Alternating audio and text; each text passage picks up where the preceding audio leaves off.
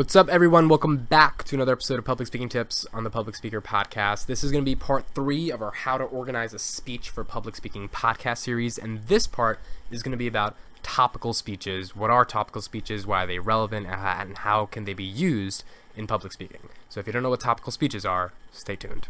What is a topical speech? Now, a topical speech doesn't just mean that you stay on topic, which is relevant, but there's more to that than just that. A topical speech has main points that are developed separately and are generally connected together with the introduction and conclusion. So you have a variety of different points that are all under the umbrella of one more larger argument, but they're connected through the introduction and conclusion because they have their own individual, uh, distinct parts of their own separate argument. So the topical style of a speech is usually crafted around main points and then subpoints of those main points that relate back to the overall larger point.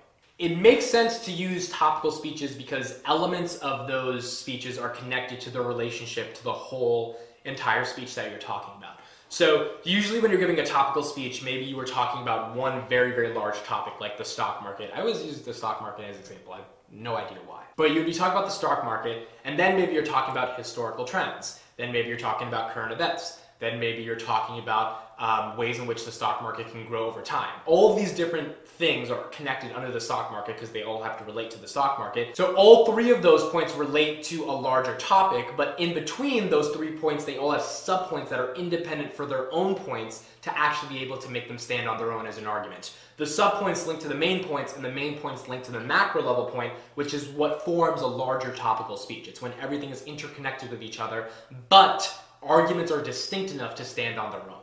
A lot of times, the most relevant places in which you're going to use a topical speech um, is usually in a debate speech. So, given I did debate in high school, I saw that it was pretty useful to have these types of topical speeches. And topical actually means something super different in debate, but that's a day for another story.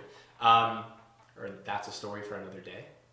So, in, usually in debate speeches, you would have a contention, and then you would have a subpoint under that contention, and then sometimes even those subpoints would have more subpoints. Because your contentions, so say in your first case you would have three different contentions, those contentions aren't strong enough on their own unless they have tinier subpoints that allow them that allow them to analyze the depths of the sub of the larger contention even even stronger, even stronger way. So it's important to have your regular contentions and then subpoints under them to prove your larger overall case. So a debate case is actually a perfect example of a topical case. You have a resolution, you have an affirmative, and you have a negative or a pro and a con and you have to affirm or negate that resolution by offering contentions for why you affirm, why you negate, why you don't agree, why you agree.